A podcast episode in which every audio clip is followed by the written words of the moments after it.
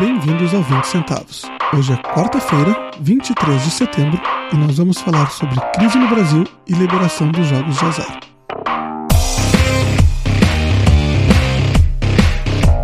Eu sou o Jorge Vasques. Eu sou o Solon.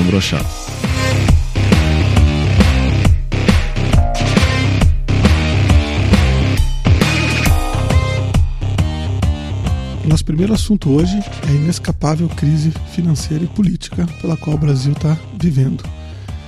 Nós tentamos de toda forma fugir desse assunto, porque está todo mundo falando dele, então fica difícil de acrescentar alguma coisa nova, alguma coisa diferente. A gente acaba preferindo falar de outras coisas. Mas como é o assunto da hora, é o assunto da vez, a gente não tem muita escapatória e tem que dar aí nossos 20 centavos sobre o que está acontecendo. É, recapitulando rapidamente, a gente está vivendo uma crise fiscal, que basicamente é o governo sem dinheiro, porque assumiu compromissos demais nos últimos anos, a arrecadação diminuiu por conta da crise, que está na, na, economia privada, que é de onde sai o dinheiro do governo, e também os gastos de juros subiram porque o governo teve que subir juros para tentar conter a inflação. E essa combinação aí gerou um governo completamente quebrado do ponto de vista financeiro, que teve que, inclusive, algumas semanas atrás, enviar para o Congresso um orçamento com déficit primário. Né? O primário, nesse caso, significa o, que, o resultado antes do pagamento dos juros. Né? Ou seja, não deu nem para pagar o principal da dívida, mais as obrigações, mesmo assim faltou dinheiro. E foi a primeira vez que isso foi feito desde a aprovação da Lei de Responsabilidade Fiscal e provavelmente isso terá, deverá ser corrigido porque é, muitos juristas dizem que isso é ilegal. Mas enfim, coisas legais à parte, né? Como é que viemos parar aqui? Viemos parar aqui com um governo que assumiu mais compromissos do que deveria, que gastou mais do que deveria, na esperança de que seus gastos fossem estimular a economia. É aquela visão chamada de desenvolvimentista, né? ao mesmo tempo que interferia por todos os lados nos, na, na, vida privada das empresas e pessoas, tentando direcionar esse crescimento da economia.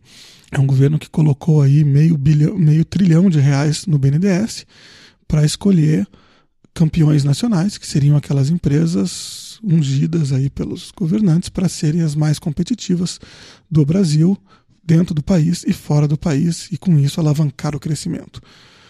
O que eles não contavam é que de maneira completamente previsível, o empresariado se dedicasse muito mais a fazer lobby e muito menos a investir em produtividade num ambiente desses, e com isso o crescimento fosse diminuindo. Por conta da, do aumento exagerado de despesas, lá pelas tantas o governo se vê eh, compelido a emitir mais e mais e mais dívida, e o Banco Central acaba tendo que comprar essa dívida para manter os juros da taxa Selic na, no valor tabelado e isso gera inflação. Então, a soma das duas coisas gerou estagflação, que é uma situação da qual é muito difícil sair, porque as receitas tradicionais de resolver problemas de, de inflação são basicamente recessivas, são enxugar o excesso monetário do governo e tem uma série de efeitos na economia que basicamente deixa as pessoas sem dinheiro e com isso a inflação acaba diminuindo, né, tanto pela escassez de dinheiro quanto pela diminuição da atividade econômica. Por outro lado, o, um, um, país estagnado, se você diminui a atividade econômica e acabar com a inflação, ele de estagnado passa para recessivo, que é onde nós estamos agora. Né? A previsão do governo para este ano é de uma recessão de mais de 2,5% do PIB, ou seja, o país deve contrair mais de 2%, 2,5% em reais. Se a conta fosse feita em dólar, bom, aí a gente pode fugir, porque aí o resultado seria muito mais terrível. A pergunta que fica, que é o que a gente tem que discutir aqui, não é tanta questão política da história, mas obviamente a gente não vai ter como escapar. Alguma coisa a gente vai ter que tocar nisso de novo. Mas a pergunta importante é: dado esse cenário de estagflação, dado o cenário de dificuldade política para aprovar as medidas que eventualmente seriam necessárias para sair deste buraco, como é que a gente sai do buraco? E aí, enfim, é difícil de, de responder. A gente vai tentar aí encontrar alguma solução. É, eu acho importante lembrar, eu não sou economista, estou muito longe de ser algum expert no assunto, não quero aqui achar que eu entendo mais do assunto do que o Levi ou qualquer outra pessoa do tipo. É, tem algumas coisas que me interessam nessa história e acabam sendo até um pouco mais políticas. A primeira é essa questão da, da crise de governabilidade. Isso acaba atrapalhando bastante quaisquer que sejam as saídas. E é uma coisa que normalmente acho que não se discute tanto quando, enfim, quando os comentaristas políticos e econômicos falam sobre quais seriam as alternativas e tudo mais. A, solução normalmente envolve aí corte de gastos e seja lá como for, o próprio governo já deu algumas sugestões como uh, diminuir, diminuir ministérios, cortar acho que 10 ministérios que eles sugeriram, mais alguns uh, cargos em confiança e coisas do tipo. É, cortar con concursos para pelo menos não crescer, se não dá para diminuir, porque é muito difícil demitir funcionário público. A questão é que qualquer uma dessas uh, alternativas depende, obviamente, de passar pelo Congresso, passar pela Câmara, passar pelo Senado.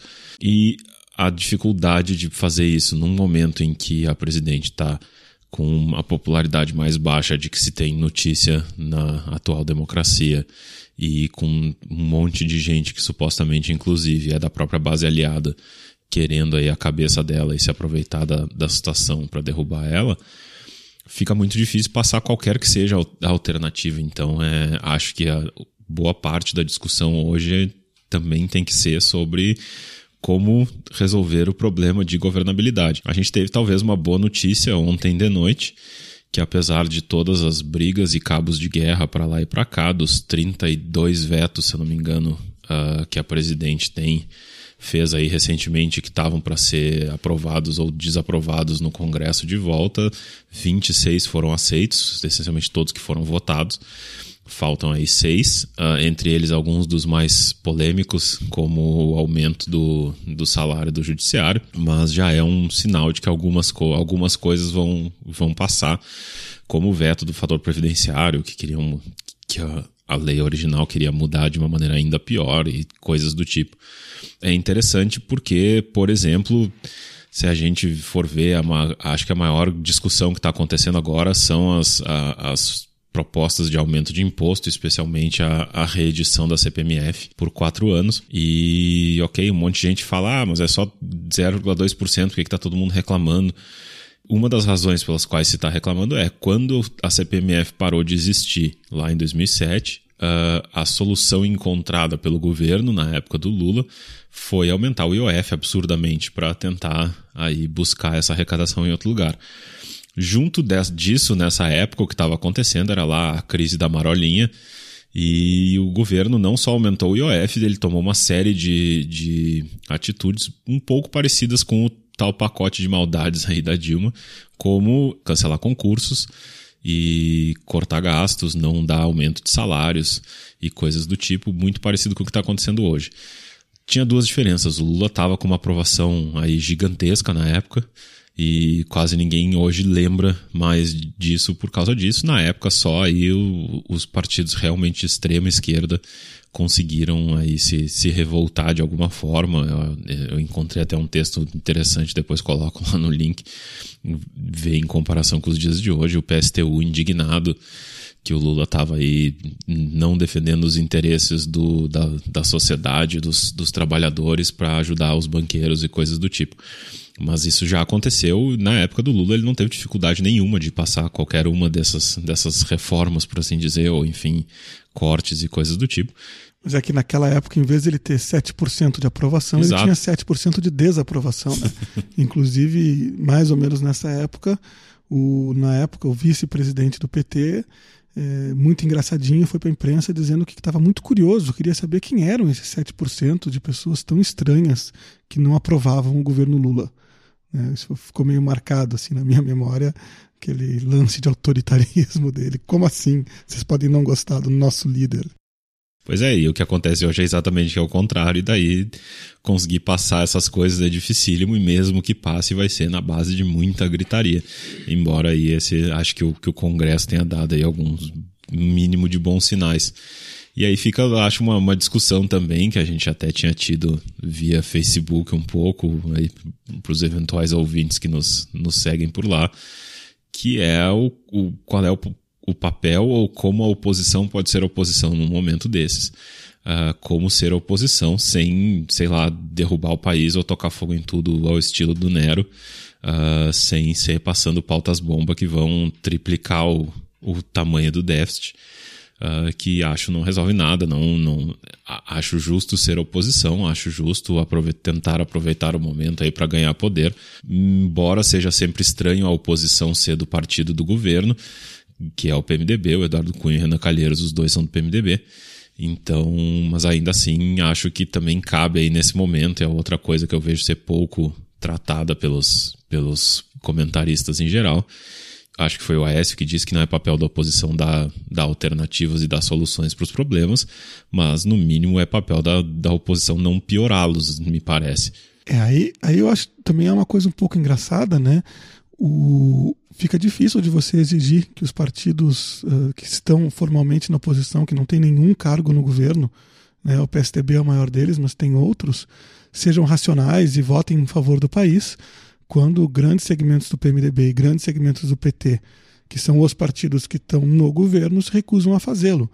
Então é um pouco complicado a presidente chegar e dizer: olha, vocês que estão na oposição, que não tem nada a ver com o governo, que eram meus adversários na eleição, por favor sejam racionais. Enquanto o, o, a turma mais, mais radical aqui do meu partido pode ficar batendo no peito que está votando em favor do povo. Então, vocês que estão na oposição, sejam racionais e façam a coisa certa e dolorosa e assumam aí todo o ônus, porque os meus vão ficar do lado populista da história.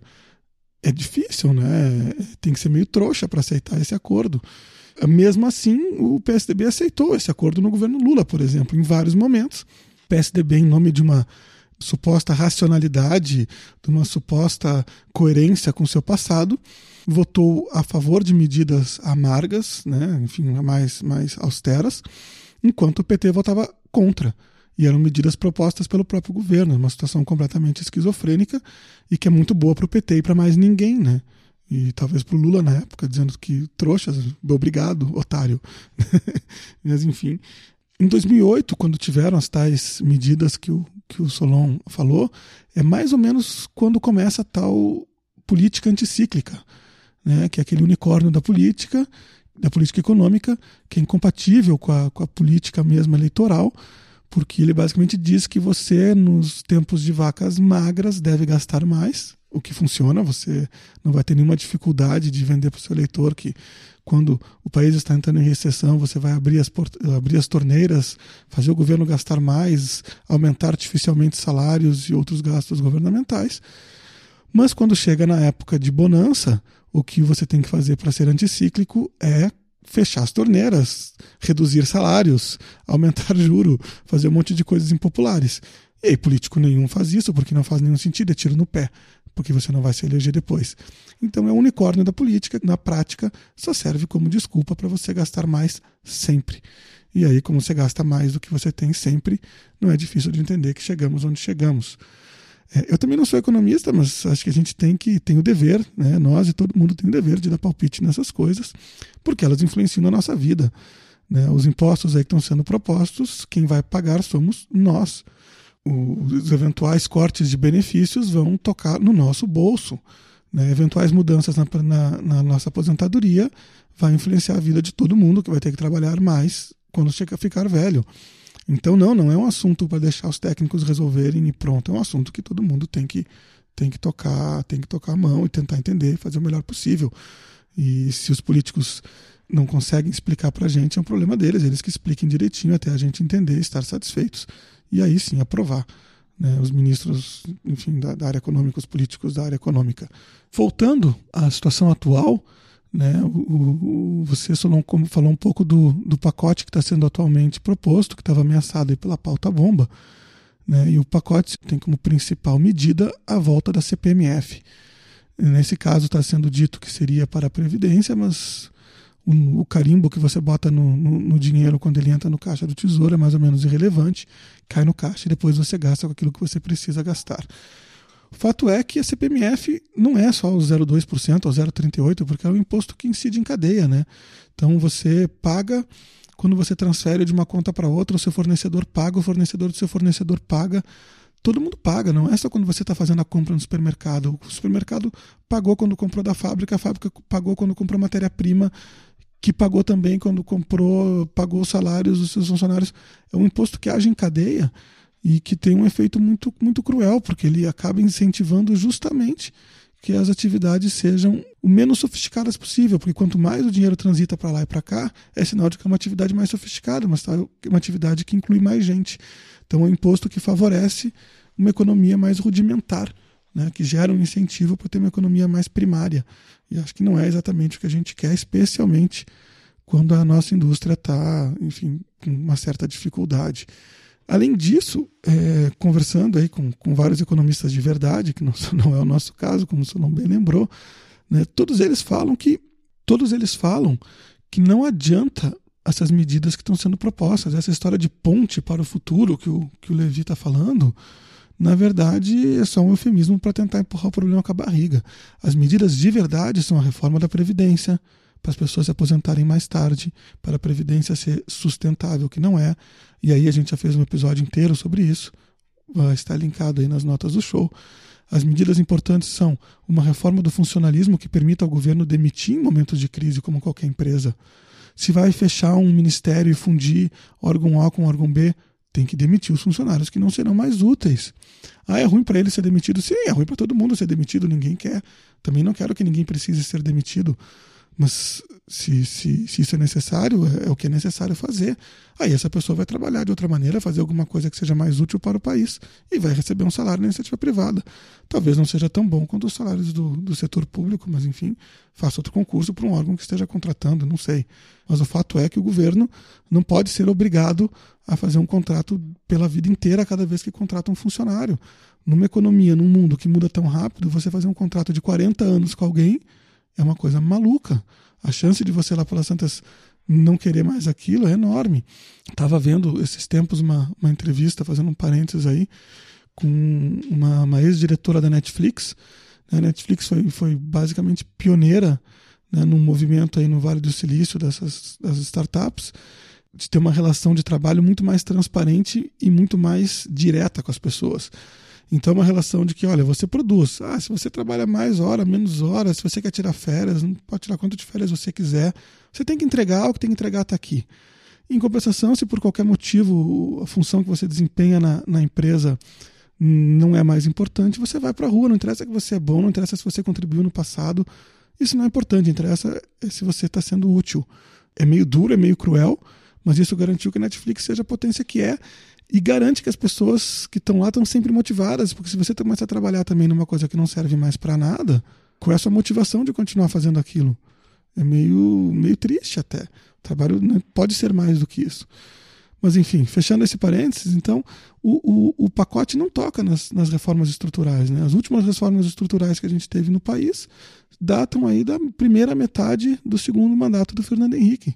De lá para cá, gente não teve nenhuma reforma estrutural importante. Né? São 14, 15 anos, enfim, desperdício de oportunidade, eu até diria. Né? Porque teve momentos de grande popularidade do presidente, teve momentos de boom econômico, teve momentos em que era possível você mexer aí no vespeiro, que é a legislação trabalhista, no vespeiro, que é o funcionalismo público, a previdência, que eu já falei. E agora essas coisas estão aí, estão mordendo o nosso calcanhar. O governo está tentando reduzir gastos e não pode porque a margem de manobra que ele tem é mínima. Entre gastos de previdência, entre gastos de funcionalismo, entre gastos obrigatórios de maneira geral, vai-se 90% do orçamento. E aí você tem 10% para mexer, mas não é 10% que você pode zerar, são 10% que você tem coisas para fazer. Você tem coisas que você deve fazer com esses 10%. E você tá bom, tira 10% de 10%, você tirou 1% do orçamento, é muito pouco. Eu acho só a, a discussão, eu obviamente concordo plenamente que seria de todo interessante que a gente tivesse alguma discussão sobre reforma previdenciária ou sobre reforma tributária ou que se pudesse diminuir o funcionalismo ou de alguma forma uh, mudar a legislação para que se pudesse demitir funcionário público, que é quase impossível. Uh, estados, especialmente, estão sofrendo bastante com isso. Eu só acho que nem que o Lula, no auge da sua, da sua popularidade, uh, fosse um, um, governador mais aí de direita ou conservador ou liberal ou defensor de Estado mínimo, que ele teria feito isso, porque não adianta. É, no mundo isso raramente ou nunca acontece, porque é politicamente inviável é acabar com a carreira, a não ser que alguém esteja num momento de beleza.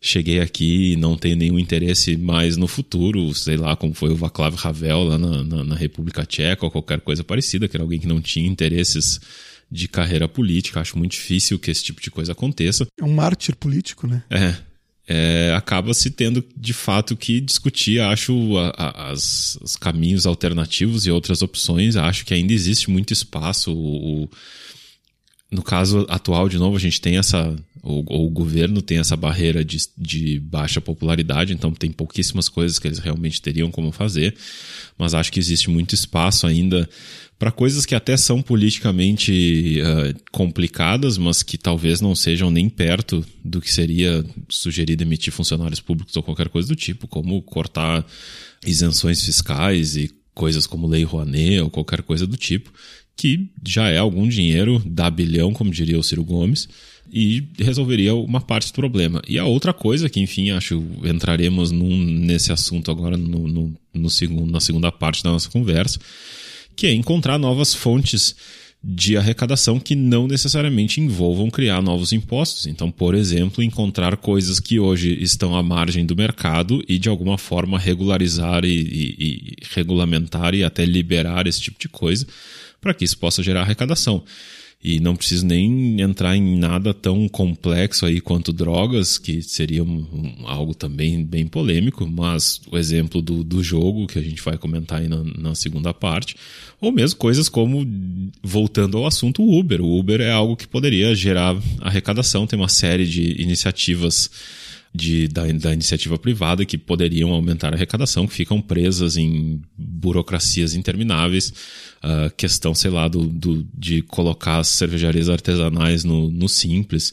Acho que tem uma série de pequenas coisas que estão emperradas e sofrendo com questões burocráticas ou questões de isenção fiscal que num outro momento faziam sentido e hoje não fazem mais, que talvez possam também ser aí uma, uma saída um pouco menos impopular do que seria uma discussão tão ampla quanto uma reforma qualquer de previdência ou reforma tributária, até porque eu imagino que o problema atual do governo aí é, é resolver é, esse buraco do déficit para o ano que vem. E eu acho que uma reforma previdenciária, reforma tributária também não resolveria o problema com tamanha celeridade. Ela não resolve do ponto de vista de trazer dinheiro para o caixa ou de diminuir os gastos imediatamente, mas ela tem um efeito nas expectativas que é fantástico, né? Então, de uma hora para outra você se mostra responsável, você se mostra no caminho certo, e isso impede, por exemplo, que derrube o grau de investimento do Brasil pelas agências. Né? A Standard Poor's uh, derrubou recentemente o grau de, de investimento do Brasil e isso fez o dólar disparar. E isso fez o, Brasil, o, o governo apresentar o tal pacote que a gente está conversando. E tem uma especulação enorme de que mais uma das três grandes, né, que é a Fitch e a Moody's, mais uma dessas duas deve, deve também remover o grau de investimento do Brasil no futuro próximo. Ora, se você se mostra no caminho certo, isso não acontece. Ao isso não acontecer, você pode, por exemplo, pagar menos juros pela sua dívida. A isso não acontecer, a, a expectativa econômica da iniciativa privada melhora e, as, e, os empresários e pessoas físicas começam a investir, começam a ser, estar menos retraído. Então você tem o, o mercado precifica as expectativas futuras. Então quando esse efeito ele, ele traz para hoje um benefício de uma política que contabilmente só vai ter resultados efetivamente daqui a vários anos, como é o caso uma mudança previdenciária. Até porque você não pode chegar para um cara que está há um ano de se aposentar e dizer, olha, sabe esses planos seus para o ano que vem? Então, a dia 10 anos. Aí realmente não dá, isso aí já é uma reforma canalha. Né? Tem que ser uma coisa gradual. Você pode dizer para um cara que vai se aposentar daqui a 20, olha, não vai ser 20, vai ser 25, vai ser 30. É uma coisa bem diferente dizer para um cara que vai se aposentar daqui a 2, daqui a 1. Um. Planos dele não são mais aqueles que refaça seus planos para o ano que vem e, e, e se preocupe de novo com a sua carreira que já estava em ponto de encerrar. Uma última coisa que eu queria falar é que por mais que a gente queira fazer esses programas de, de, de reajuste, de austeridade, de botar o país de volta nos eixos, a gente não pode esquecer que há menos de um ano o programa político, o programa econômico que venceu as eleições foi justamente o programa esse que eu comentei aí na abertura, que nos levou a esse cenário de estagflação. Então, o programa que venceu as eleições é um programa de um Estado gastador, é um programa de um Estado que acredita que o dinheiro do governo é um saco sem fundo, que a economia de governo não, não, não está restrita pela lógica simples, o que eu só posso gastar aquilo que eu arrecado, né, que acredita na mágica do governo vai gastar e vai estimular a economia e isso vai gerar demanda suficiente e para acabar com a, com a inflação, né? vai gerar demanda de um lado e vai gerar aí oferta do outro lado, enfim, vai, vai fazer com que tudo magicamente se encaixe no futuro e o país cresça e não, não ocorra inflação e eu ainda possa ganhar todos os ganhos políticos da, de ter feito essas benesses todas com, com dinheiro que não existia. Então, este programa foi o programa que venceu as eleições. Então, é, qualquer coisa que a gente faça agora é difícil de passar, porque não é isso que as pessoas querem. Né? Mesmo o programa do, do candidato que ficou em segundo do Aécio não era um programa de austeridade. Tá, era um programa que tinha aí algumas palavras de olha, vamos botar a casa em ordem, vamos arrumar isso, vamos arrumar aquilo.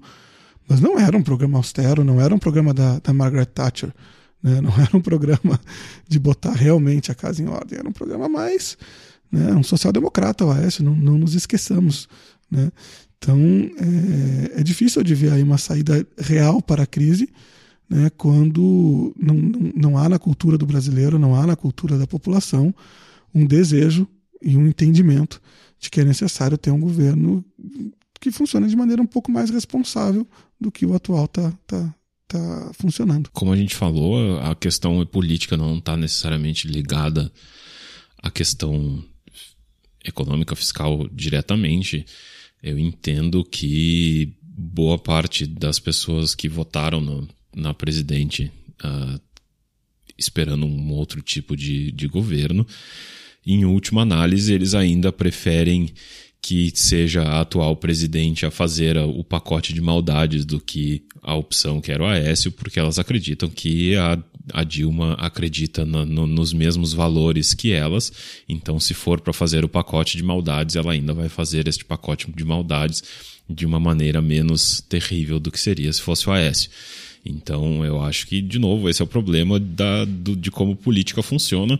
Uh, mesmo que a gente pegue casos, e aí, falando rapidamente de um assunto que a gente deve trazer aí num, num, num episódio seguinte, que é a crise dos estados. A gente tem o caso do Sartori no Rio Grande do Sul, que foi eleito governador com uma plataforma razoavelmente de austeridade dentro do possível numa eleição no Brasil, dizendo sim que ia tomar decisões difíceis e que o Estado estava quebrado e coisas do tipo, e está lá tomando as decisões difíceis. Ainda pode se discutir uma série de questões sobre o quanto não, não há. Tá, passaram ontem de madrugada, quase inclusive, aceitaram aumentar o, ICMS em um ponto percentual no Estado mas sem diminuir funcionalismo, sem discutir uh, os problemas da Previdência e assim por diante.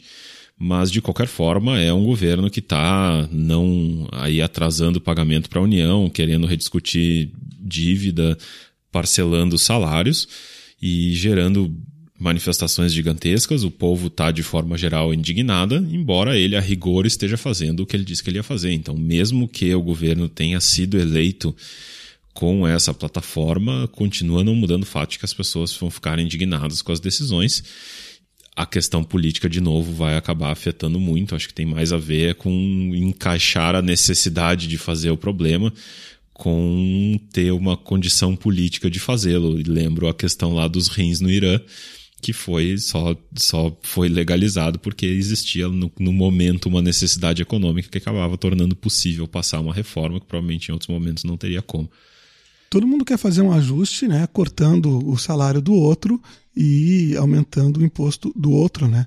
Ninguém quer fazer um ajuste no seu. O ajuste é sempre com o outro, né? É o imposto sobre os ricos, é o, é o enfim, a mudança sobre os grandes empresários. Enfim, é sempre alguma coisa assim de alguém que está longe, aparentemente. Mas na verdade não tem mágica. O, o, o ajuste vai sempre recair, né, na, principalmente na classe média, que é quem tem pouca condição aí de empurrar para frente ou para trás eventuais mudanças aí na sua renda ou então no, no, nos seus gastos. Né? O empresariado e o muito rico tem todas as condições do mundo de contratar todas as assessorias tributárias e, e outras assessorias sofisticadas para fazer com que seu dinheiro fique o mais protegido possível. Até porque, se a mudança for tal que torne uma empresa, por exemplo, eh, deficitária, né, uma empresa passe a operar no, no prejuízo, você tem duas opções: ou você fecha essa empresa, ou essa empresa vai implodir lá pelas tantas sozinha, porque uma empresa que não, não gera lucro é uma empresa que não tem futuro e vai acabar demitindo todo mundo e vai acabar deixando seus fornecedores sem cliente e seus clientes sem, sem, sem fornecedor.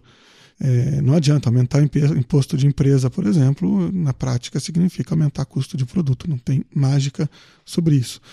Para acabar, eu queria tentar fazer aqui algum tipo de previsão para a gente tentar entender para onde é que vamos. Né? A, minha, a minha visão nesse momento é muito pessimista. Eu não, não consigo ver no governo atual, dadas as condições atual, uh, nem vontade nem capacidade política de implementar um pacote de verdade. Né? A gente não está tentando fazer as mudanças uh, mais importantes, que são previdências, são as reformas estruturais de maneira geral, para usar aí um linguajar do, do Xango, né? as reformas estruturais mas é um governo que não foi nem capaz de fazer uma meia-culpa, né, de chegar e dizer: olha, gente, eu tinha um plano econômico que é furado, que leva à estagflação, que leva a gente para o buraco, e agora eu me dei conta que esse plano é furado e nós vamos mudar o rumo e vamos para um rumo de, de, enfim, que vai tirar a gente dessa situação de crise e vamos para um rumo que eventualmente vai dar um crescimento no futuro, vai ser meio difícil agora. Né? O governo não fez isso, não fez esse meia-culpa, não reconheceu o erro. Né? O governo continua imputando a crise numa, numa imaginária crise externa, quando é só o Brasil que está em crise olhando para fora. Então, é difícil esse governo, com essa atitude, com essa aprovação, conseguir passar algum pacote que realmente vai dar algum resultado. Dado isso, dada a situação uh, de corrupção e de outras coisas que afetam a situação política, dado tudo isso, eu não consigo enxergar como uh, o atual governo vai tirar o país da crise. Não saindo da crise, não fazendo mudanças grandes, o, veremos perder o segundo grau de investimento muito em breve. Duvido que seja aprovada a CPMF. As coisas vão piorar, piorar, piorar, até que vai chegar num ponto completamente insustentável. E aí, ou a presidente renuncia e dá o lugar para alguém que tem as condições políticas de fazer o que tem que ser feito, ou o Congresso acaba aceitando alguns pedidos de impeachment, que tem um lado aí que é jurídico, né? O lado de de, enfim, tem que ter um fato determinado, mas pode ser, por exemplo, as pedaladas fiscais, que para muita gente, eu inclusive, está na cara de que aquilo foi um crime de responsabilidade, de acordo com todas as leis, e é motivo suficiente para o impeachment. Dado motivo suficiente para impeachment do ponto de vista jurídico, você falta a parte política. E a parte política, bom, aí o, o Congresso é, fará sua, sua função e, e afasta presidente. Então, a minha visão é que nos próximos 12 meses, de um jeito ou de outro, né, veremos a crise afundar e Dilma sair. Não sei de que forma vai acontecer isso, não sei se é um mês, se é 12 meses, mas a minha, a minha, a minha aposta é essa. Acho que não, não há outra saída para a crise. Quem fala em sarneização, por exemplo, acho que não é, não é o momento para isso acontecer. Né? Agora, quando a gente está falando, o dólar está entre 4,5 e 4,10. Né? Tá difícil, tá difícil para todos e só vai fazer piorar. Então acho que não, não, não tem uma saída tão simples quanto a gente gostaria que tivesse e não dá para empurrar pra, pra, eh, com a barriga até 2018, como muita gente, por exemplo, nosso governador aqui de São Paulo, que me gostaria que fosse possível. Aí, sobre o risco de a gente entrar na, pela terceira vez na discussão impeachment ou o que quer que seja, Uh, eu não acredito em impeachment, não acredito em renúncia. Acho que nenhuma das, muito menos em renúncia, embora fosse o que eu gostaria que acontecesse. Acho que não existe nenhuma chance de acontecer. A Dilma não me parece, até pelas declarações recentes dela de que mesmo que haja um impeachment, ela basicamente deu a entender que não vai sair de forma amistosa. Uh, muito menos imagino que ela cogite a ideia de renunciar sobre qualquer que seja a hipótese. É, o que me interessa, o que eu acho que eu quero ver o que vai acontecer. Eu realmente não faço muita ideia, não, não tenho, não me sinto muito capaz aí de fazer grandes previsões. Eu acho que não, acho que não há impeachment, acho que há por duas razões em especial. A primeira é o quanto o PSDB está absolutamente avesso a toda essa discussão, o PSDB que seria a, a, oposição de verdade aí, ou quem deveria liderar essa oposição é um partido que está absolutamente escondido em meio a todas essas discussões. Quem está liderando aí uma suposta oposição é o PMDB, que é o partido do governo, e acho que a votação de ontem de noite demonstra o que, que isso significa. O PMDB só está é querendo, como sempre, ser o PMDB e ter mais poder. Imagino que já foi prometido alguma coisa, já está se falando em Ministério do Trabalho ter mudanças, enfim, ser dado para alguém do PMDB e assim por diante. Então, acho que é só eu fazer algumas mudanças de sempre e o PMDB se acalma um pouco. O Eduardo Cunha talvez seja um, um pouco mais tenso por causa das, das questões do, da Lava Jato, que ele foi de novo hoje aí, tá na, nessa quarta-feira, tá na, na, na, home de todos os, todos os portais de notícias, que ele foi novamente citado em delação como sendo o, quem liderava a indicação de diretores e não sei que mais. Então esse é talvez o, o mais próximo de um perigo, até porque é ele que tem que aceitar um pedido de impeachment, mas, embora o pedido vá ser julgado no Senado e o Renan Calheiros tá, é quem menos é oposição até agora desse pessoal, embora ele também esteja aí sendo investigado na Lava Jato.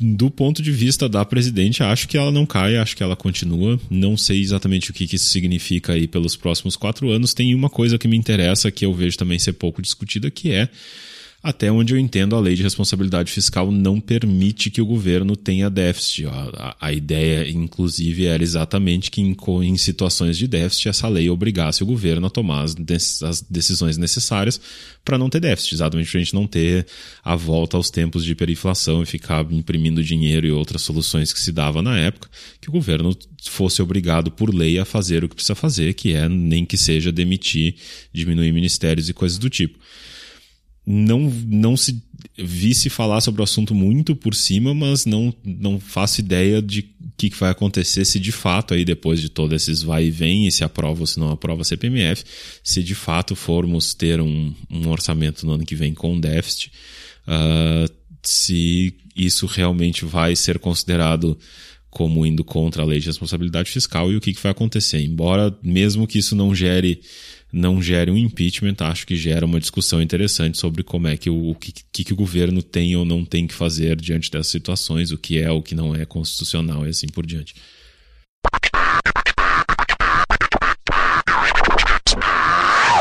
Bom, segunda parte agora da nossa conversa, acho que um pouco mais rápida. É, como a gente comentou, uma das da, dos assuntos que tem surgido aí um pouco mais em, em segundo plano como possíveis maneiras de aumentar um pouco a arrecadação sem necessariamente ter que criar novos impostos ou qualquer coisa do tipo.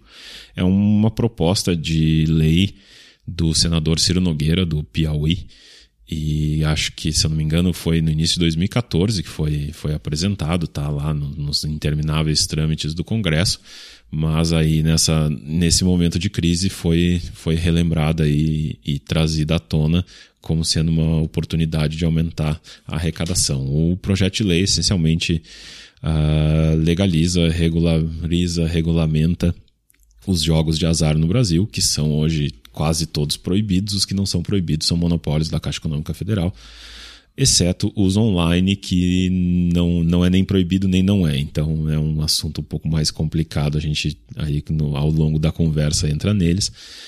Mas, enfim, a, o projeto de lei é determinando o que seria um videobingo, o que seria bingo, o que seria bicho, o que seria cassino. Tem toda uma, uma longa aí descrição de quais seriam as características de cada um.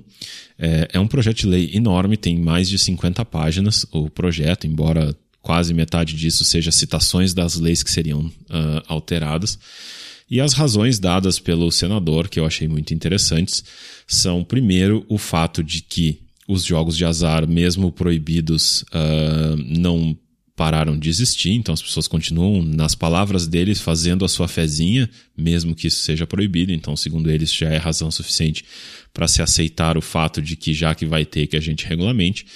E segundo, por causa de valor histórico. Ele acha aí que, historicamente, no Brasil, o brasileiro está acostumado, isso faz parte de ser brasileiro, então também por isso a gente tem que reconhecer o papel que isso teve na construção da identidade brasileira. A justificativa tem duas páginas, a conclusão depois da justificativa tem mais duas páginas, se eu não me engano, mas o resumo é esse: é já existe, já acontece, então não tem por que a gente não legalizar e não regulamentar. Eu estou esperando que o senador também entre com um projeto aí de legalização e regulamentação do uso de drogas, de armamentos e de uma série de outras coisas que, enfim, só porque são proibidas continuam sendo feitas, então que a gente regularize e as legalize.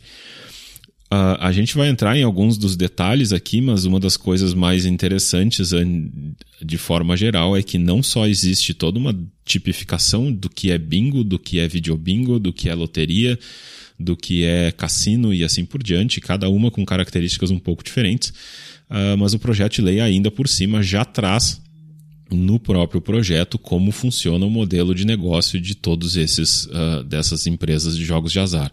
Então ele determina que a distribuição do, da grana e da arrecadação teria que ficar 60% a 70%, e aí depende do tipo de, de, de empresa. Se for jogo do bicho é 60%, se for videoloteria é 70% e assim por diante.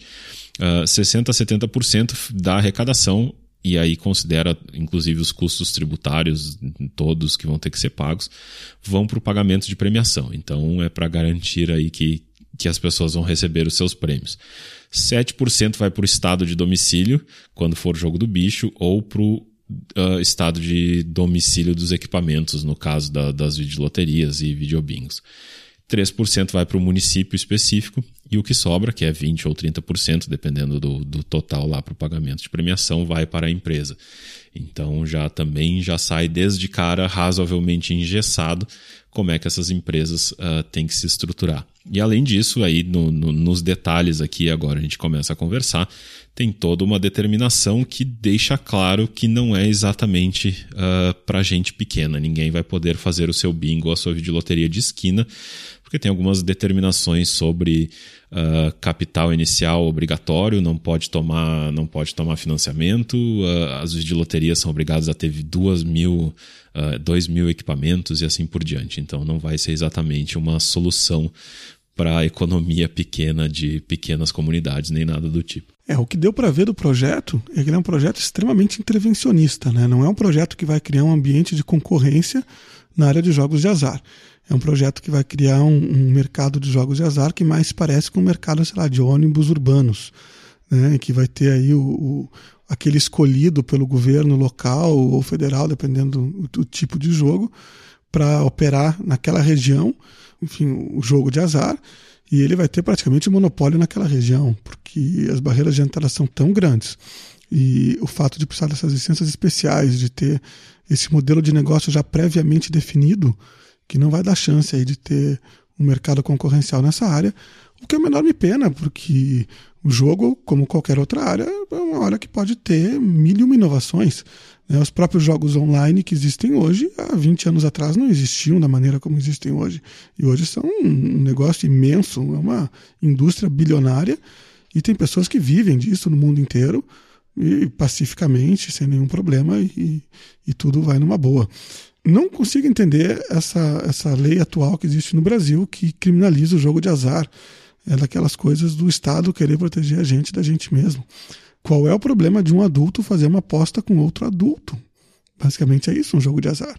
Principalmente se você vai num cassino em que, a não ser que você tenha algum problema, você sabe que a banca tem uma vantagem estatística sobre você. Você pode até não entender isso da maneira como eu acabei de colocar, mas intuitivamente você sabe que eles têm que pagar as contas. Eles não estão lá para brincar, eles estão lá para ganhar dinheiro. Então você sabe que né, quando você joga qualquer jogo, a chance de, de você ganhar é sempre menor da chance de você perder, porque na, na, aquela pequena diferença é o que paga o sustento aí do cassino, é o que paga o sustento do governo que está aí chupinhando não sei quantos por cento da arrecadação total de jogos do cassino. É engraçado, o, o David Friedman uma vez, uma vez veio ao Brasil e falou como exemplo aí do que, que é o mercado privado, do que, que é o mercado estatal, ele deu como exemplo o mercado de jogos. Em Nevada, né, na, na região ali de Las Vegas, onde os jogos são permitidos, você tem os caça-níqueis devolvem mais de 99% de tudo que você coloca neles para você em forma de premiação. o que fica tanto para o dono da máquina, quanto em impostos, quanto em tudo, não chega a 1% das moedinhas que você coloca. Porque há uma enorme concorrência de caça-níqueis. Né? O caça-níquel de um grande cassino não chega a tudo isso, mas ele dá em torno de 90%.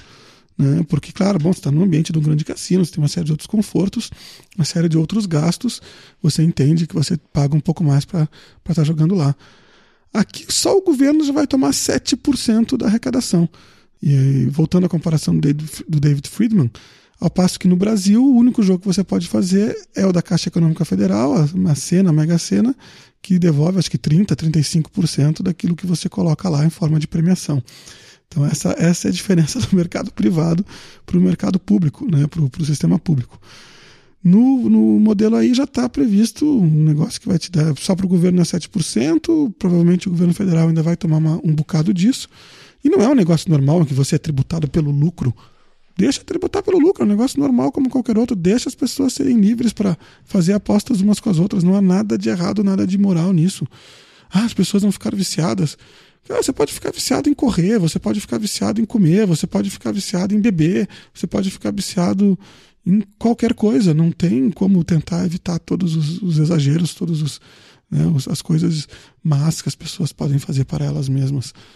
É, dá para entender, olhando um pouco o projeto, que parece ao menos ter duas preocupações aí de quem quer que seja que foram os, os consultores do senador na, na elaboração do projeto. Uh, o primeiro é uma proteção contra a lavagem de dinheiro. Eu imagino que é a única razão pela qual nenhuma das empresas envolvidas em jogos de azar poderia nem contrair nem conceder empréstimos sob nenhuma hipótese, nem em moeda estrangeira, nem em outros países. Então, é, é, são pessoas que precisam ter esse dinheiro já uh, de alguma forma de outros negócios ou de onde quer que seja para investir inicialmente. Então, acredito que seja isso, porque é uma, sempre uma das grandes preocupações com o jogo de azar, historicamente, que é, claro, uh, um sistema que de fato facilita um pouco aí esconder a fonte de, a fonte de, de arrecadação e daí lavar um pouco de dinheiro.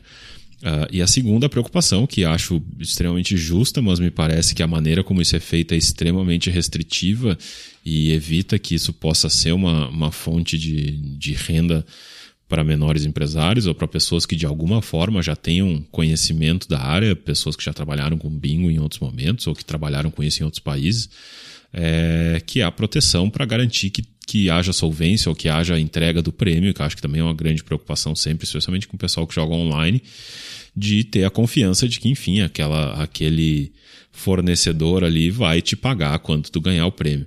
Então, acho justas as duas preocupações, só me parece que a, a maneira como isso foi, foi pensada aí na, nessa lei extremamente restritiva vai acabar, imagino eu, servindo para legalizar o jogo do bicho que já existe hoje.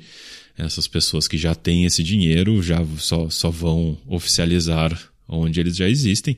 As pessoas que já tinham os seus bingos antigamente que tudo indicava que iam ser legalizados na época com o Lula que tem um know-how e ainda devem ter alguma, algum resquício disso. E não, não, não vai ser aí uma, uma um grande novo uh, mercado para ninguém que queira entrar. É, eu acho que, enfim, talvez correndo o risco de estar tá parecendo meio teoria da conspiração, tem uma coisa que é interessante que pode ocorrer com o jogo legalizado desta forma, ou enfim, de qualquer forma, mas especialmente desta forma, que vai ter aí os favorecidos do rei no Brasil. Recentemente, semana passada, o Supremo concluiu a votação da proibição de doação de empresas para campanhas eleitorais. A não ser que conclua-se a votação daquela famosa emenda que o Eduardo Cunha passou de um jeito meio acochambrado ali, votando de novo e tal, mas que passou na Câmara permitindo explicitamente a, a doação de empresas para as campanhas eleitorais, ou seja, a não ser que aquela emenda à Constituição seja aprovada pelo Senado em tempo, né, para as próximas eleições, ou enfim, para as outras, dependendo da modulação aí que o Supremo der, não vai ser mais possível ter doação de empresa. Ora, as campanhas continuarão custando o que custam. É, algo me diz que os políticos não vão demorar para se tornar honestos, e algo me diz que empresários, tipo os empreiteiros presos, também não vão se tornar de uma hora para outra honestos e dizer não, não, não, não posso doar por fora. E aí vai haver uma necessidade imensa de você fazer a doação via laranja com dinheiro vivo né, a doação é completamente irregular via Caixa 2 e essa está com dinheiro vivo. É, historicamente, no, no Brasil, dinheiro vivo você consegue em dois lugares: você consegue em igreja e crime drogas e, outros, e outras atividades criminosas que não podem abrir uma conta em banco, receber com cartão de crédito, essas coisas mais modernas. Né? Igreja é legalizado, mas, enfim, é muito, você não dá recibo, nota fiscal, essas coisas para o dízimo, então não é tão difícil para a igreja ter essa quantidade de dinheiro vivo, assim como não é para o crime, que, enfim, não, não preciso dizer que também não dá, não dá nota fiscal. O jogo é um terceiro ponto que pode ser um grande fornecedor de dinheiro vivo para as campanhas eleitorais. Então, é, juntando aí o movimento da semana passada que proíbe a doação das empresas, que tende a jogar boa parte da arrecadação financeira das campanhas para a ilegalidade, juntando isso com, com a aprovação, possível aprovação dessa lei dos cassinos, pode ser que tenha alguma coisa aí. A gente não pode esquecer que a atual legislação que foi declarada inconstitucional. É uma legislação que foi aprovada na esteira do, do impeachment do Collor, se não me engano, em 93, que passou a permitir a doação de empresas justamente para trazer para a legalidade, algo que já ocorria de maneira ilegal. Então a gente esqueceu disso e agora quer proibir as, as empresas de doarem de novo. Enfim, mas isso é outra discussão que também já fizemos em outro episódio, vale a pena escutar e vai estar linkado aí nas notas do show. Dentro dessa teoria da conspiração, acho interessante lembrar, para quem não sabe ou para quem não pesquisou ou para quem não lembra, o senador Ciro Nogueira já foi aí investigado algumas vezes por questões de improbidade administrativa e coisas do tipo, e atualmente ele está sendo investigado pela Lava Jato. Inclusive, se vocês lembrarem aquele dia em que entraram na casa do Collor e saíram com as Ferrari dele e coisas do tipo, a casa do, do senador Ciro Nogueira também foi investigada, digamos, pela Polícia Federal e acho que computadores foram apreendidos ou qualquer coisa do tipo. Então, também já sabemos que é alguém igualmente envolvido até agora nesse, nessa mesma coisa. Uma última coisa que eu acho interessante da lei, acho que a gente está aqui chegando no nosso, nosso tempo, uh, é a diferença feita para a diferenciação feita para cassinos. Eu confesso que não entendi exatamente por quê, mas todos os outros uh, as outras iniciativas que são listadas, videoloteria, bingo, bicho, etc., uh, ah, são previsto que quem cuida disso vai ser o Estado, quem dá as licenças vai ser o Estado, e Estado com E minúsculo, seja o São Paulo, Rio de Janeiro, uh, Espírito Santo, assim por diante. E o cassino não. O cassino, ele primeiro vai ser da alçada do governo federal, quem vai determinar isso vai ser o governo federal. A lei diz, inclusive, que o governo federal vai ter que decidir qual área do governo federal vai ficar responsável por regulamentar, por dar as licenças, por fiscalizar e assim por diante. Uh, Imagina-se que fosse o Ministério do Esporte.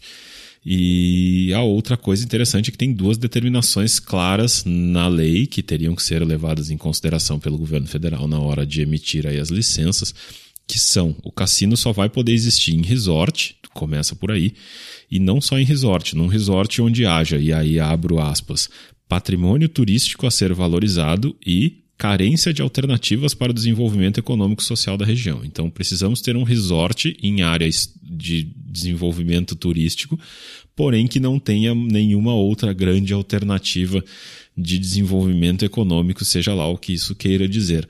Eu fiquei, achei muito curiosa essa, é, essa diferenciação específica do, dos cassinos. Não sei o por, porquê que na cabeça do senador ou de quem quer que seja que tenha aí servido de consultoria, os cassinos são tão diferentes da, da, dos bingos, do jogo do bicho e outras iniciativas do tipo. Essas leis, quando tem essas coisas que a gente não entende, esse monte de restrições, especificações e, e previsões que a gente não sabe de onde saíram, né, muitas vezes deixam a gente com medo de ser uma lei de encomenda, né, de ser uma lei feita especialmente para alguém que já está com um projeto de cassino pronto, por acaso. Né? Olha só que coincidência feliz. Né? E espero que não seja o caso, mas é, é, de novo né, mais uma teoria de conspiração. É a suspeita que fica no ar sempre que tem uma lei complexa, cheia de requisitos dessa. Última coisa só que eu só porque eu comentei, lembrei, é, não está explicitado na lei, embora isso esteja dito, se eu não me engano, bem no início, que ela cobriria também o, os jogos online, mas não tem aí a tipificação dos jogos online. É só uma curiosidade, porque eu já trabalhei de alguma forma aí com esse, com esse mercado, conheço um pouquinho mais. O que acontece com os jogos online hoje no Brasil é eles não são nem proibidos, nem são não proibidos, nem regulamentados. Então eles trabalham, eles existem aí numa numa área cinzenta.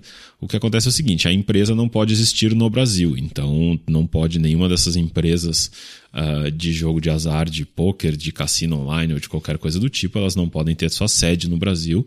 Uh, mas o serviço online, eu, como cidadão brasileiro, posso jogar posso usar meu cartão de crédito sem maiores problemas, posso receber esse dinheiro e eu, jogador, não estou uh, supostamente cometendo nenhuma ilegalidade nesse momento. Tem uma série de problemas de declara esse dinheiro no imposto de renda, não declara, como é que o governo enxerga o fato de que tu está fazendo uma, uma atividade que não é legalizada no país e assim por diante.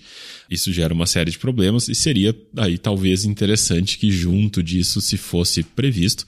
E de novo, assim como a gente teve os, o recente chamado de imposto do Netflix, mas o, o imposto aí sobre uh, serviços online e coisas do tipo, acho que é um imposto que não é hoje uh, arrecadado de iniciativas de jogo online, porque essas empresas não podem existir no Brasil, então esse é um dinheiro que de certa forma está sendo levado para o exterior e que talvez pudesse aí através dessa legalização passar a ser arrecadado aqui dentro do Brasil. De novo, é uma maneira de tentar aumentar a arrecadação sem necessariamente ter que criar um novo imposto.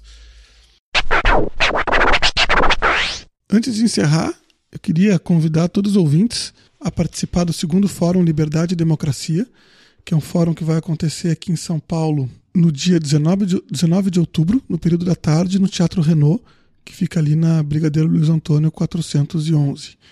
O Fórum da Liberdade e Democracia é um momento em que o IFL, Instituto de Formação de Líderes, um instituto que eu, eu sou ligado, chama palestrantes aí do mundo inteiro para conversar assuntos relacionados à liberdade e democracia, que é o que está no nome.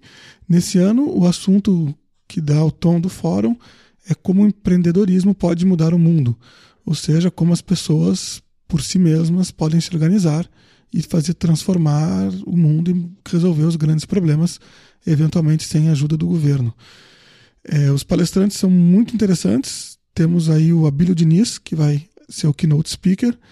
Tem o meu preferido, da lista de palestrantes, que é o David Friedman, que, para quem não sabe, é o filho do, do Nobel de Economia, o Milton Friedman. Ele é um libertário que, cujo livro principal é o Maquinário da Liberdade, Machinery of Freedom, que é um livro que tenta inventar instituições no mundo sem governo. Ele é um enorme do intelectual, um gigante, e escreve sobre vários assuntos mais diferentes possíveis, sempre com tremenda propriedade é uma das pessoas mais racionais que eu costumo ler. Adoro ele. Já vi palestras dele, recomendo a todos. Só, só pelo David Friedman já valeria o, o fórum. Tem também o Paulo Guedes, que é um dos fundadores do Banco Pactual, que acabou virando depois o BTG. Também é um, é um sujeito extremamente erudito, extremamente educado, um economista com PhD no, no exterior, que vai falar bastante aí de como a liberdade pode ajudar as pessoas a resolver seus problemas.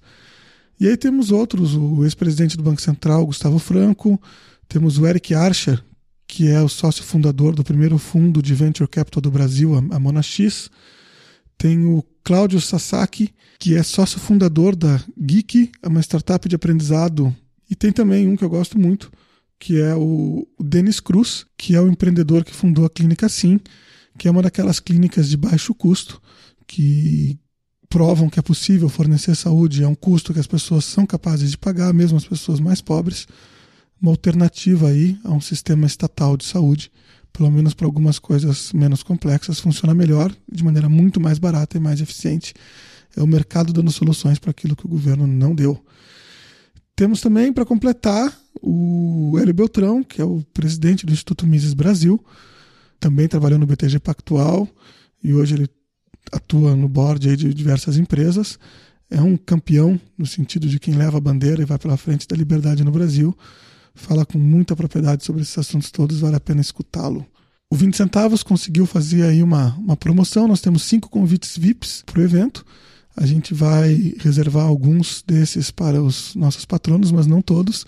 Então aí os primeiros que escreverem para a gente, a gente vai sortear, levar vocês para a área VIP do evento, onde vocês vão inclusive poder interagir aí com os palestrantes. Tem uma informação importante que não tem em nenhum lugar do site. É de graça. O evento é gratuito, sim, mas a área VIP não, ela não está disponível para todos.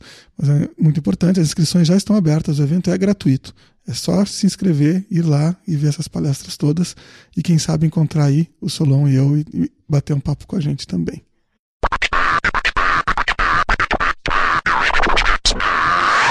Bom, essa semana ficamos por aqui. Como sempre, aí vejam o nosso post com todos os links sobre o que a gente conversou hoje no 20centavos.net. Deixem seus comentários.